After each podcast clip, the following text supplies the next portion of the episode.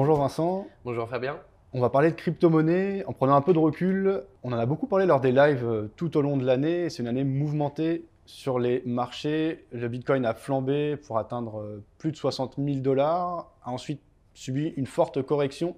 Ceci dit, on a l'impression que euh, ce beer trap ou cette correction franche ne veut pas rester. D'ailleurs, on attaque de nouveau là les 45 000, 46 000 dollars. Certains analystes et on va dire euh, personnalités sérieuses euh, qui émettent des avis euh, sur l'évolution du cours du Bitcoin évoquent peut-être un ATH, un plus haut historique, voire les 100 000 dollars avant la fin de l'année et un nouveau bull run sur fond d'adoption de, masse, de développement. Ben, on va en discuter. Et est-ce que déjà tu veux rebondir sur cette intro et sur ce seuil des 100 000 dollars évoqué. En effet, hein, c'est un seuil qui est beaucoup évoqué. On en a même entendu d'autres euh, précédemment, hein, lorsqu'on avait la première, euh, la première hausse jusqu'aux 60 000, les 500 000 ont été évoqués, voire le million de dollars, etc. Donc c'est difficile de mettre un, chiffre dessus, hein, parce que c'est beaucoup sur la psychologie que le prix augmente ou baisse sur le Bitcoin. Au niveau fondamental, c'est difficile. Après, avoir un nouveau plus haut historique, donc au-delà des 65 000 dollars avant la fin de l'année.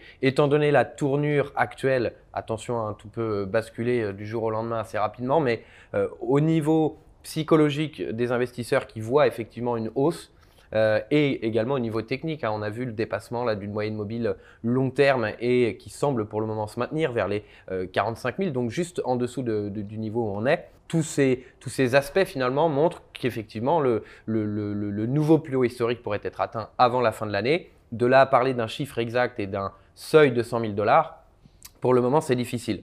Même si il est fort probable que si on atteint les 100 000 dollars, euh, ce soit un objectif pour beaucoup de personnes, qu'il y ait une, correction euh, peut-être euh, légère, mais en tout cas qu'il y ait une correction, qu'il y ait justement, cela montre justement l'atteinte d'un objectif pour beaucoup de gens. Donc voilà, pour moi, les 100 000 dollars avant la fin de l'année, il est difficile de, mettre un prix, mais un nouveau plus haut historique avant la fin de l'année, étant donné ce que l'on voit à, court terme, cela est tout à fait plausible. Il semble qu'il y ait quand même une adoption aussi du côté des institutionnels qui se concrétise. Euh, ça ouvre des perspectives. La capitalisation de l'ensemble des crypto-monnaies est proche des 2000 milliards de dollars. Le Bitcoin uniquement doit être vers les 900 euh, milliards de dollars actuellement. D'un point de vue quantitatif, on a eu énormément d'injections monétaires par rapport à la crise euh, du coronavirus, pour les plans d'aide, les stimulus, etc.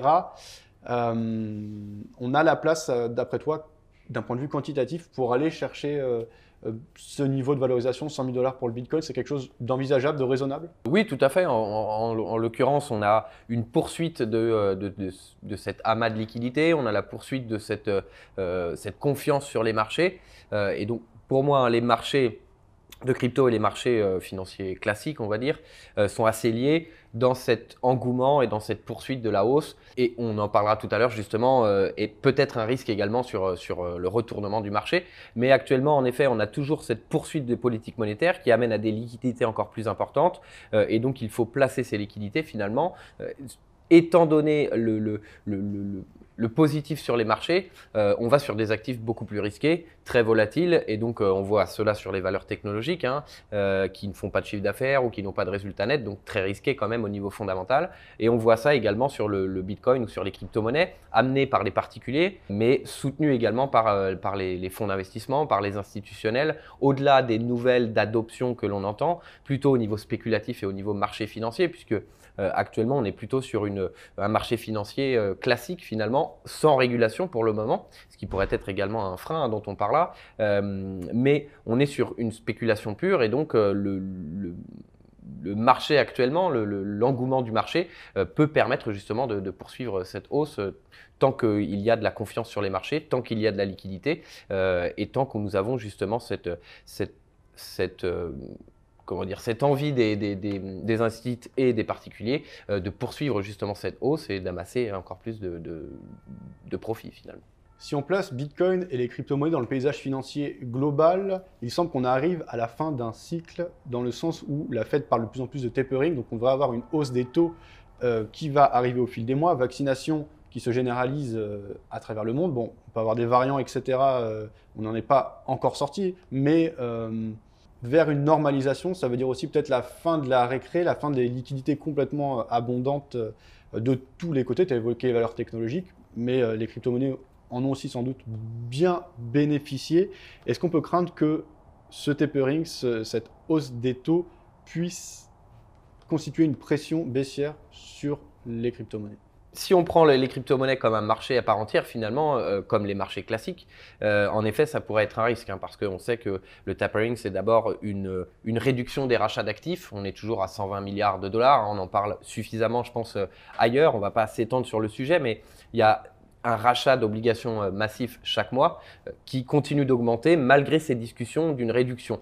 Donc le bilan de la Fed continue d'augmenter malgré justement cette envie de, réduire le bilan. Alors que si nous étions réellement dans une phase où on va avoir une réduction, on serait plutôt dans une stagnation du bilan. Actuellement, on est toujours dans cette hausse. Il y a des discussions importantes qui pourraient, comme, comme tu l'as dit, amener à un retournement de marché ou une fin de, cycle justement de hausse qui a duré quand même un certain nombre de mois, d'années.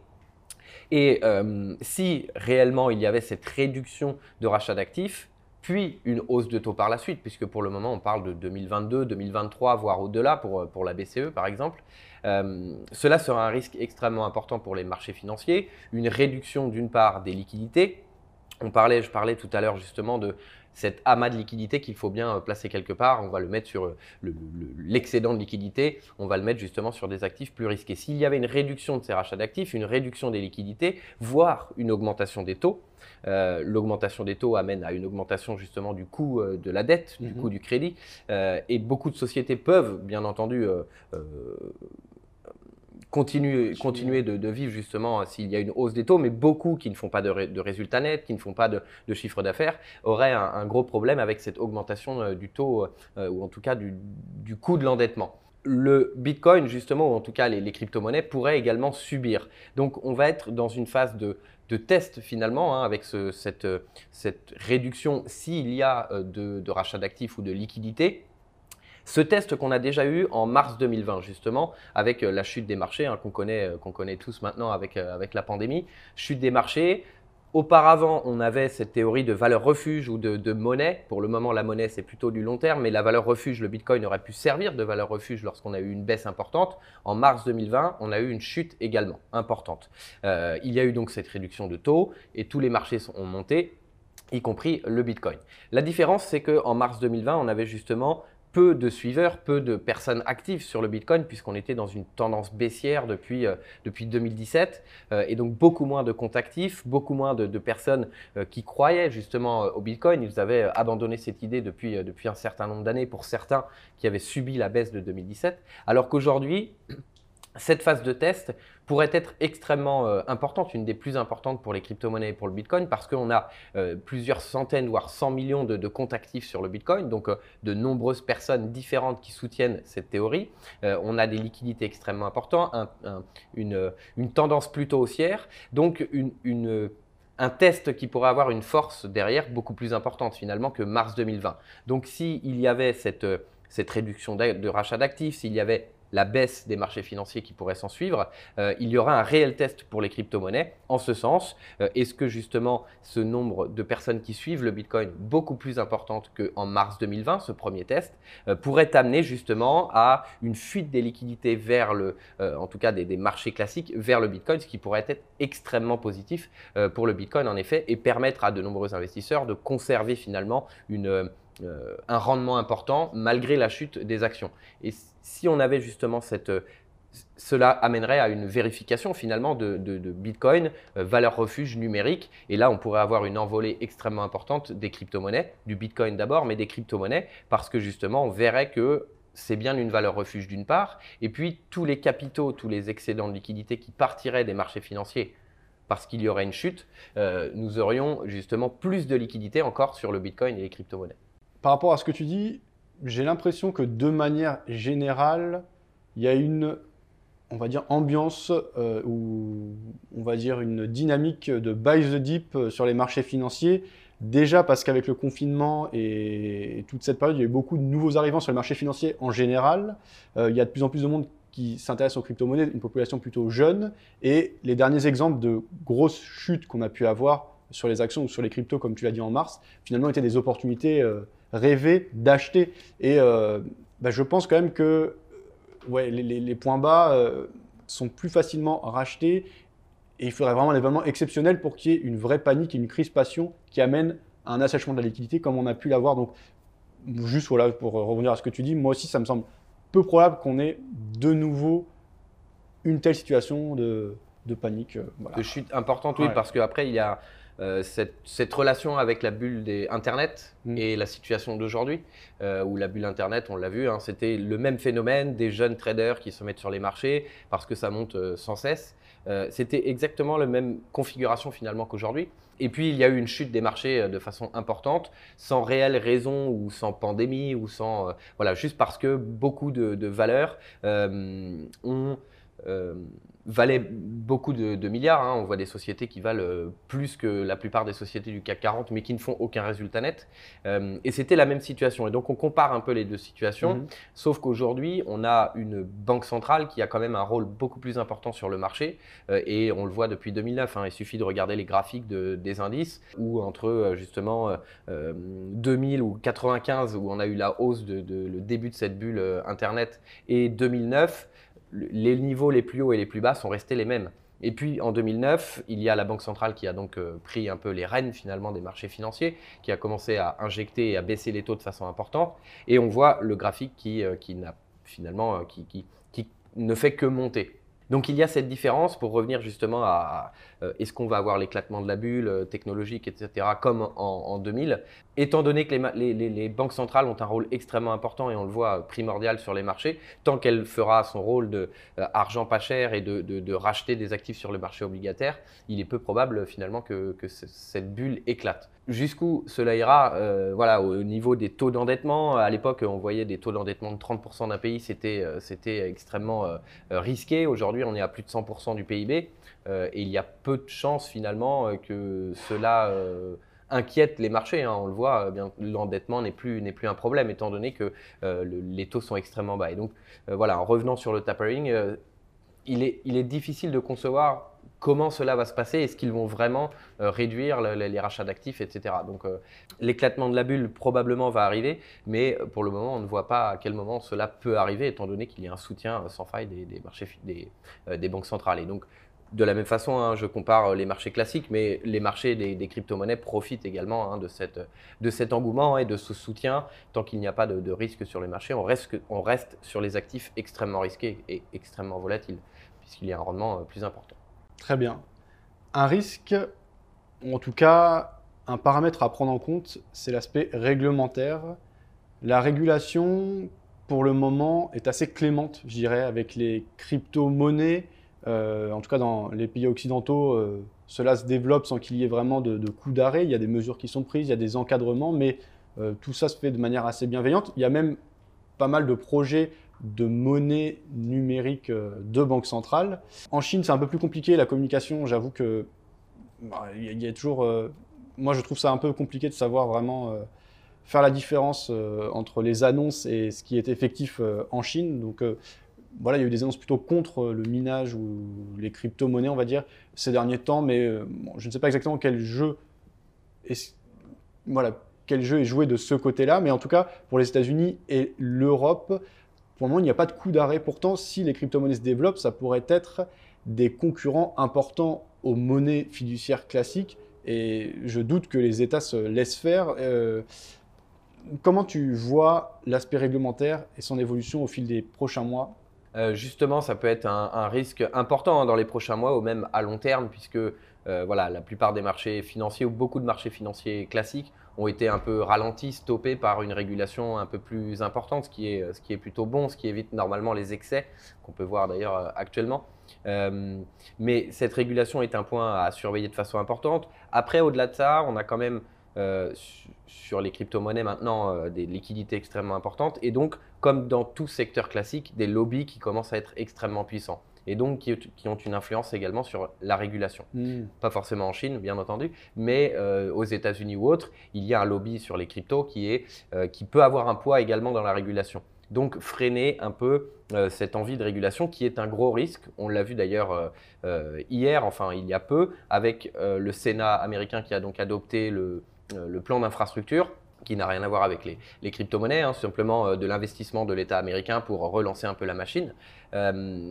Et dans ce plan, il y a un volet justement euh, qui a fait un peu grincer des dents sur le financement éventuel de ce plan d'infrastructure qui pourrait être lié justement aux crypto-monnaies et taxer un peu plus les crypto-monnaies. Je, fais euh, pour le moment enfin, assez euh, rapidement. Hein. il y a plein de volets. Le, document sur les infrastructures et le plan fait à peu près cette taille en feuille de papier. Donc il y a beaucoup de, choses à, à parler. Mais il commence à s'intéresser justement au financement, euh, bien entendu, de ce, plan d'infrastructure qui pourrait être lié à taxer euh, les personnes qui tradent sur les crypto-monnaies, ce qui paraît un peu euh, difficile dans certains aspects, mais ce qui montre justement qu'il pourrait y avoir une régulation beaucoup plus importante au, niveau de la taxation, bien entendu, mais également au niveau du KYC, de, de, prendre plus d'informations lorsque vous ouvrez un compte. Il est quand même beaucoup plus facile d'ouvrir un compte de crypto-monnaie pour la plupart des plateformes que d'aller euh, ouvrir un compte euh, chez un broker euh, classique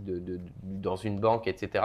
Donc pour le moment, cela reste assez opaque. Il y a des freins avec les lobbies, etc. Donc la régulation reste en surface, mais cela pourrait amener à une, régulation beaucoup plus importante qui pourrait freiner justement cette, cette envolée, euh, ou en tout cas cet engouement euh, du Bitcoin. Pas forcément le prix, mais le nombre d'utilisateurs qui lâcheraient peut-être les, crypto-monnaies parce que cela redeviendrait un marché classique en fait.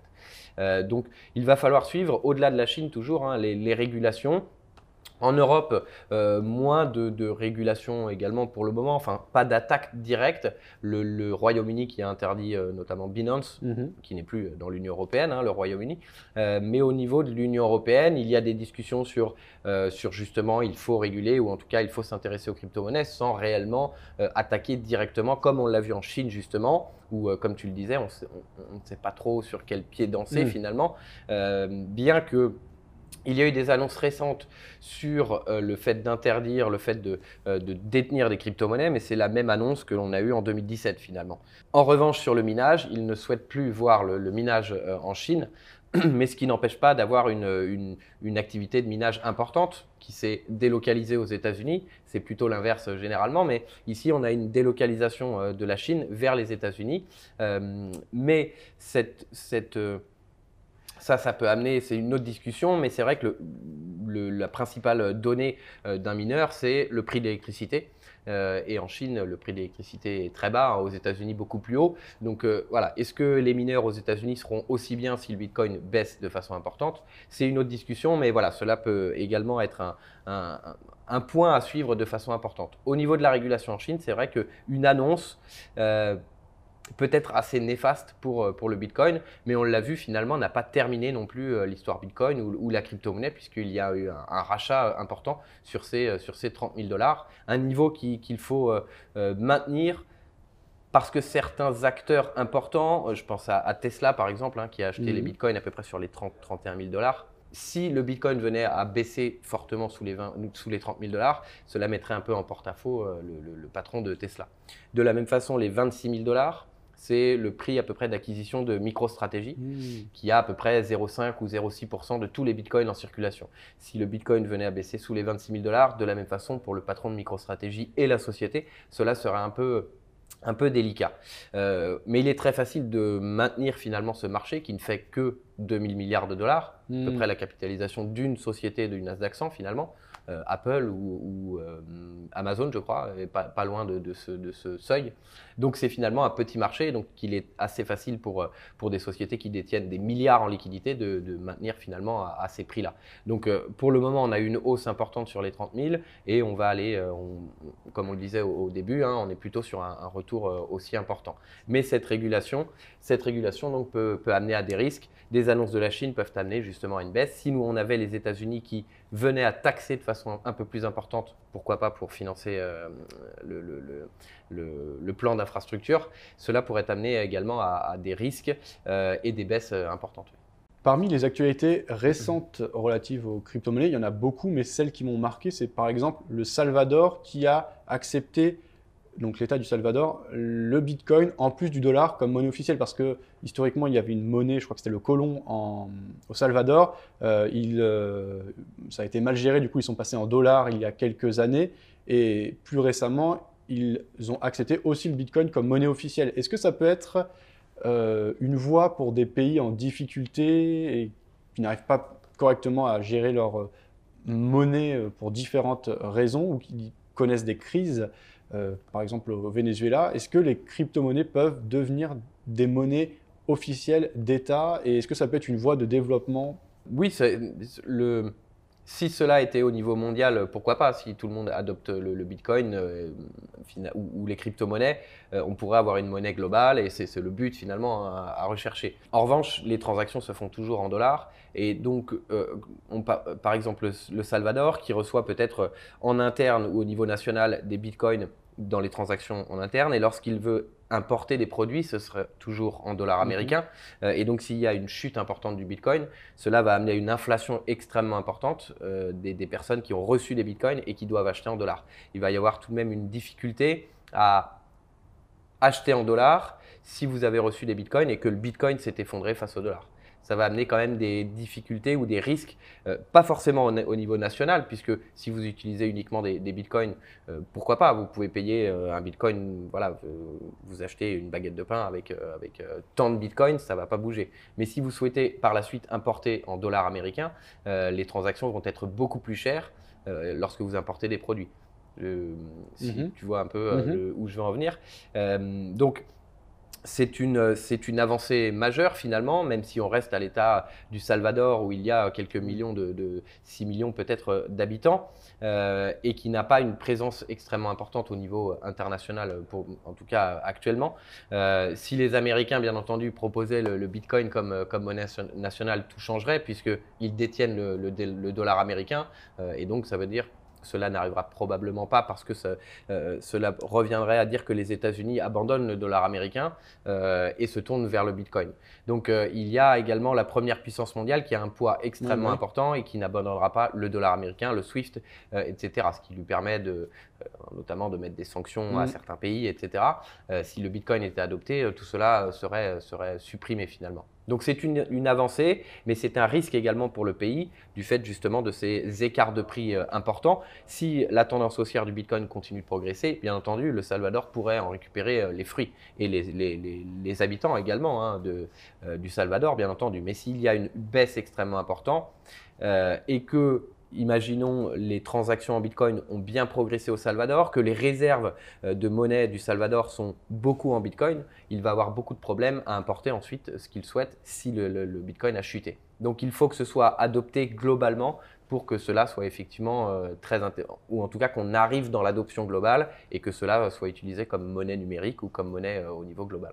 Autre actu marquante, ce fut une évolution importante euh, qui est en place sur Ethereum, euh, le London Fork. C'est un peu technique, mais euh, globalement, ça va a priori faciliter les transactions. Et Ethereum, c'est quand même la seconde crypto-monnaie en termes de capitalisation. Et c'est très important du côté des, altcoins. Il y a beaucoup d'altcoins qui se basent sur le protocole ERC20. Et c'est, pour moi en tout cas, la crypto vraiment la plus tournée vers les technologies et les possibilités concrètes euh, d'interaction de smart contracts, euh, etc. Voilà, je ne sais pas as un, mot par rapport à cette évolution. Est-ce que ça va être majeur Est-ce que ça peut booster cette seconde crypto-monnaie? Alors c'est vrai qu'elle a eu lieu euh, pendant la, il y a quelques jours finalement, mhm. c'était le 5 août me semble-t-il. Euh, et donc on n'a pas pu observer l'effet puisqu'il y a eu une hausse sur toutes les crypto-monnaies. Donc on, ne peut pas vraiment savoir si la hausse de l'Ethereum, de l'ETH euh, est due à cette, cette validation ou cette, cette avancée finalement. C'est c'est effectivement, comme tu le dis, une, des crypto-monnaies, si ce n'est la, crypto-monnaie ou la blockchain plutôt euh, la plus utilisée, hein, parce qu'on n'est pas dans une monnaie ici, mais plutôt dans un smart contract. Euh, donc ce n'est pas du tout la même utilité. Hein. il y a plusieurs utilités dans les, dans les, euh, dans les différentes crypto-monnaies. Et l'ETH est utilisé le, code source est utilisé par de nombreuses autres crypto-monnaies et la blockchain est également utilisée par de plus en plus de, sociétés ou de, projets qui, qui, se lancent. Euh, ce qui amène justement à des problèmes sur la blockchain de congestion où, les, transactions valent très cher, etc. Mais pour le moment, il y a des problèmes de, euh, mise en place de, cette, technologie à grande échelle, euh, ce qui Probablement, il y a d'autres raisons, mais ce qui amène à un ETH qui reste bien en retrait finalement par rapport au, prix du Bitcoin, alors que c'est tout de même le plus utilisé finalement. Le, Bitcoin en tant que monnaie est peu utilisé par rapport à euh, la blockchain euh, ou la technologie ETH qui est beaucoup utilisée, mais on ne voit pas une accélération du prix parce qu'il y a encore beaucoup de, euh, de problèmes à résoudre cette nouvelle mise à jour justement est pour amener à d'autres moyens de euh, comment dire, d'utilisation de la blockchain, euh, sans rentrer effectivement dans, ce, euh, dans les détails techniques, mais de, proof of work jusqu'à proof of stake. Donc avant vous minez, si vous avez une puissance de calcul importante, vous avez un poids plus important justement sur, sur la blockchain et les décisions. Et maintenant, en tout cas c'est ce qui est le projet d'aller vers un proof of stake et donc d'avoir, plus vous avez justement de tokens et plus vous avez de, poids. Donc simplement pour le, le citer, comme ça, voilà, si certains sont plus intéressés par la technologie, puisqu'ici on est quand même dans de la technologie, au-delà des marchés financiers normalement. Euh, c'est cela. Donc euh, cette première mise à jour pourrait justement amener à, un intéressement plus important, euh, non pas des techniciens, mais des, des marchés financiers sur l'ETH et pourrait justement profiter à, l'Ether. Mais pour moi, c'est la, blockchain, la technologie et donc normalement la crypto-monnaie qui devrait être la plus, la plus en avance sur les marchés financiers et sur la valorisation. Ok, c'est intéressant. Euh, dernière euh, actu que je voulais évoquer avec toi, j'ai l'impression qu'il y a de plus en plus de sociétés connues du grand public qui s'associent aux crypto-monnaies. Euh, je pense par exemple aux fan tokens qui sont voilà, pour les fans de foot et des clubs de foot spécifiques, PSG, etc. tout ça, c'est sûr que ça, ça, fait une image auprès du grand public. également de gros exchanges qui sponsorisent des événements sportifs majeurs. Est-ce que pour toi, ça, ça ça a de l'importance et ça contribue voilà, à cette euh, dynamique euh, plutôt haussière, ou en tout cas plutôt positive, que tu sembles évoquer euh, pour les mois à venir. Oui, en effet, hein, c'est toujours, mais on entend, c'est toujours positif de voir de, grands noms ou de, des sociétés importantes qui ont donc normalement une une réflexion avant de, mm. décider de leurs actions, euh, entrer dans, euh, le, marché des crypto-monnaies, utiliser les crypto-monnaies. bien sûr, hein, on a parlé de, Tesla, de MicroStrategy, de d'autres sociétés, mais il y en a des plus petites qui utilisent la blockchain et pas forcément euh, l'effet d'annonce d'utiliser justement les tokens. Parce que parler de moyens de paiement, d'utiliser le Bitcoin comme moyen de paiement, pour le moment, on voit surtout des sociétés qui euh, qui profitent justement un peu de cet engouement. On vient de parler de Tesla, MicroStrategy. Il y a AMC aussi, AMC dont on parle beaucoup euh, sur, sur euh, la communauté Reddit qui a fait pumper un peu cette, cette action, hein, qui est une chaîne de cinéma aux États-Unis, qui a, lors de ses résultats, qui sont bien inférieurs à, précédemment, mais meilleurs que, le que, prévu par le marché, qui a annoncé qu'elle pourrait être en mesure de proposer justement à ses clients de payer en Bitcoin.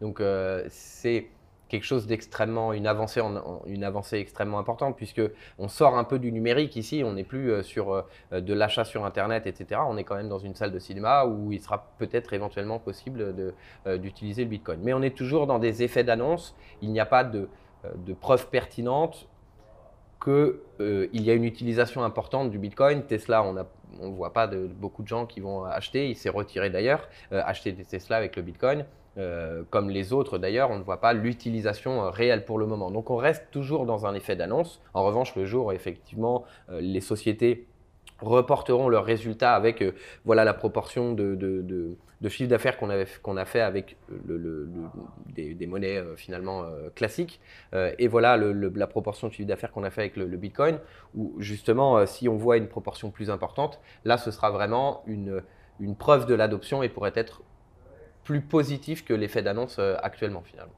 NFT, les non-fungible tokens, euh, d'après toi, font partie de ces éléments qui pourraient aussi ouvrir euh, des portes vers le monde du jeu vidéo ou l'art, etc.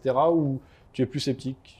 Sur les NFT, en effet, c'est compliqué d'avoir un avis, pour moi, positif dans la création de valeur de, quelque chose mm. finalement, hein, parce qu'on est sur des actifs numériques, même si certains peuvent être créés uniquement en numérique et donc il y a un intérêt. Si on crée un code euh, et qu'on le vend en effet comme le, créateur d'Internet qui l'a vendu en NFT également, si vous possédez ce code, même si le code d'Internet est, un code source ouvert finalement, mais si vous créez une œuvre sur le numérique et qu'elle est uniquement accessible ici et que vous en êtes propriétaire, les NFT peuvent être positifs. Mais la plupart des NFT que l'on voit sont sur des œuvres mm. dont la propriété est ailleurs finalement et pas sur le numérique. Donc c'est un peu délicat de, parler pour moi. Les NFT restent euh, reste assez délicate parce que vous achetez pour le moment aucune propriété, la propriété numérique, mais euh, voilà, les personnes qui achètent des tweets, par exemple, il y a eu le premier tweet de euh, Jack Dorsey, qui est le créateur de Twitter, qui il a vendu son tweet,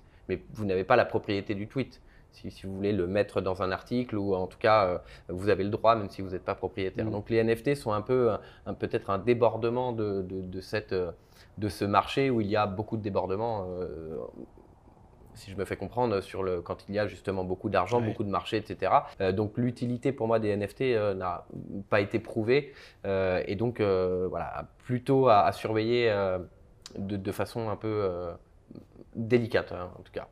Chez IG, vous prévoyez de développer certaines choses ou de communiquer particulièrement par rapport aux cryptos ou simplement de continuer à suivre les besoins des, des clients et adapté en fonction Est-ce qu'il y a un positionnement particulier par rapport aux cryptos? On suit beaucoup les cryptos, les crypto-monnaies. Après, c'est vrai qu'au euh, niveau, euh, euh, au niveau de, poursuivre des projets, ça va aller avec, avec le marché. On, propose en effet des cryptos, mais qui ne sont pas réellement des cryptos. On reste sur les produits dérivés. IG est donc un fournisseur de, de produits dérivés, donc on est dans les produits dérivés qui sont affiliés aux, crypto-monnaies. Donc euh, c'est un marché effectivement qui, euh, qui est disponible chez euh, IG, mais pas de crypto-monnaie. On n'est pas du tout dans le, le token, la crypto-monnaie. On ne peut pas comparer voilà, IG à des fournisseurs de, de crypto-monnaies comme Coinbase ou autre chose. On reste dans, dans les produits numériques et les, mm-hmm.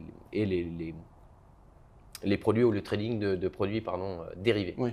En conclusion, j'entends un avis haussier pour les prochains mois. Euh, j'ai commencé en proposant le seuil des 100 000 dollars. Euh, tu as dit pourquoi pas, mais tu ne t'es pas particulièrement centré sur euh, ce niveau.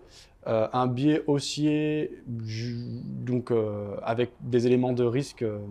on a parlé de la régulation, et puis il y avoir aussi les effets de sécurité, même si bon, il y a encore pas mal de petits éléments de sécurité, mais j'ai l'impression que l'aspect sécuritaire avec la décentralisation est moins important que ce qu'on pouvait avoir il y a quelques années où il y avait eu euh, des piratages euh, de, bah, par exemple, Mondgox, euh, etc., qui avaient vraiment posé problème à, et porté le discrédit sur l'ensemble du secteur. Ça me semble moins possible aujourd'hui. Il y avoir des épiphénomènes, mais ça me semble vraiment décentralisé. Je sais pas, on n'a pas parlé de l'aspect sécurité, mais est-ce que pour toi c'est encore un risque majeur sur la sécurité, on a vu encore une, euh, un hack de, ou un piratage pardon, de, important. Euh, sur la DeFi, donc, euh, qui est un autre aspect, de, la, un autre aspect du, des crypto-monnaies de plus de 600 millions de dollars. Donc c'est quand même un, un risque en effet, hein. on est sur du numérique, le, piratage est extrêmement courant. Pour le moment, ce n'est pas forcément euh, ce qui est le plus. Euh, les, réseaux sont assez sécurisés maintenant. Euh, le risque n'est pas plus grand de, se faire pirater finalement que de se faire pirater ses données. Même si ici on parle forcément d'argent. mais c'est un risque, mais ce n'est pas un risque pour moi qui pourrait réduire la confiance dans le marché. Ce n'est pas le, risque qui pourrait être le plus gros finalement, même s'il y a des, piratages réguliers on, fait affaire, à des, piratages dans tous les pans de, marché, euh, même de ces données. Et donc, ce n'est pas quelque chose qui va discréditer pour moi le marché. Alors qu'en effet, en 2017, où on, avait encore, euh, on était encore plus craintif, où les personnes qui ont commencé à se mettre dans le marché ne savaient pas vraiment ce qu'ils faisaient, euh, et donc des, piratages incessants, le réseau était beaucoup moins sécurisé, on en a parlé tout à l'heure, euh, plus il y a d'utilisateurs, plus il y a de nœuds, plus il y a de vérificateurs, euh, et plus le marché est sécurisé finalement. Alors que maintenant, on a tout de même une, un niveau de sécurité assez important, en tout cas on parle des principales crypto-monnaies, hein, attention, parce qu'il y en a mm. d'autres bien entendu, ce n'est pas le cas, mais ce n'est pas quelque chose pour moi qui peut, qui peut amener à un désintéressement total du marché et à une discréditation totale. Est-ce qu'il y a d'autres éléments de risque qui pourraient venir contrarier ce biais plutôt haussier euh, à moyen terme? À moyen terme, euh, il y en a beaucoup. À part la régulation, bien entendu, hein, c'est le, plus gros risque. Euh, au-delà de ça, c'est la régulation ou l'évolution justement des, marchés financiers classiques. On en a parlé au, début justement, ce sont les, les, plus gros risques. Donc à plus court terme, c'est plutôt l'état des marchés financiers, classique, même si pour le moment euh, tout va bien, depuis euh, d'ailleurs un an et demi.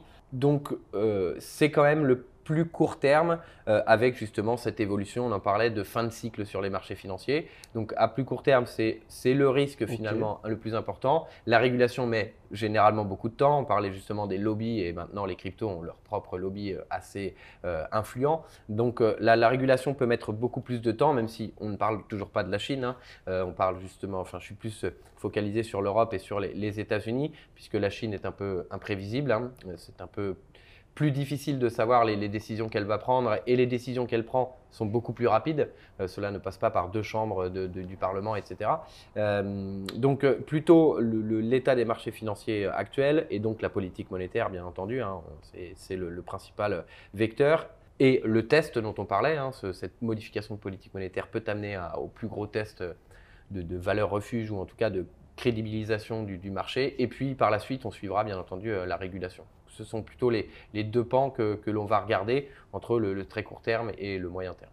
Alors, chez IG, il y a plus de 17 000 produits. Du coup, quand tu parles de produits dérivés, c'est aussi parce que on s'adresse chez IG à des investisseurs qui vont d'un marché à un autre et qui ne sont pas forcément captifs euh, d'un marché très volatile et très risqué qui serait celui des, des cryptos. Qu'est-ce que ça implique, cette notion, cette notion de trader les cryptos via des produits dérivés par rapport à la détention concrète d'actifs numériques Alors en effet, on parlait de, chez IG on propose des crypto-monnaies qui sont des produits dérivés comme ce que l'on propose.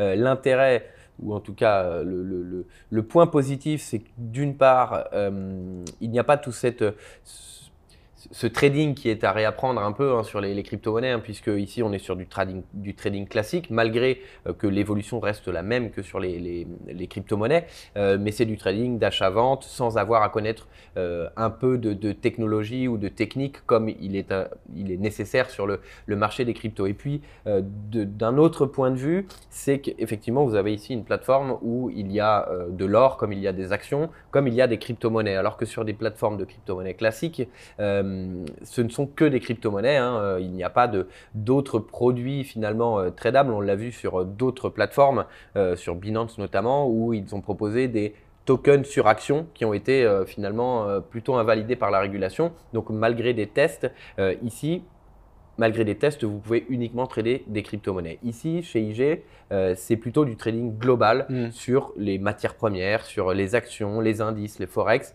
et les crypto-monnaies, euh, qui est normalement un trading à part où justement le trading est un peu différent. Donc euh, le principal avantage, c'est bien sûr d'avoir une plateforme qui réunit tous les, tous les produits et qui permet de construire un portefeuille finalement équilibré avec des produits plutôt safe, comme ou en tout cas plus classique. classique voilà, sur les actions, un peu de matières premières, et puis prendre des produits un peu plus risqués, un peu plus volatiles avant, c'était plutôt les, pharmaceutiques. Maintenant, on est plutôt sur euh, les crypto-monnaies. Et donc, sur, sur IG, il est possible de construire le portefeuille sur tous ces actifs différents, euh, de l'action jusqu'au euh, jusqu'aux crypto-monnaies. Oui.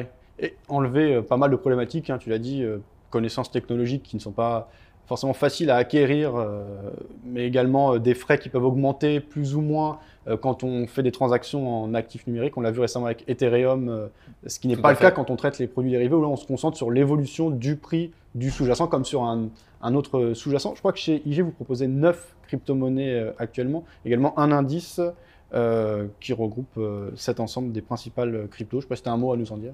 oui, tout à fait. Alors c'est vrai que c'est un point également, les, frais hein, qui peuvent évoluer sur les, différentes blockchains, sur les différents, différentes crypto-monnaies. On parlait de l'ETH justement, et on en parlait tout à l'heure dans, cette, interview sur, sur cette congestion dans la blockchain qui amène justement à une augmentation des coûts. Alors que sur les frais, c'est le spread chez IG. Donc il y a également cet aspect qui est plutôt positif de, de connaître finalement lorsque vous tradez ce que vous allez euh, dépenser ou donner finalement au broker. Donc c'est un autre point euh, positif.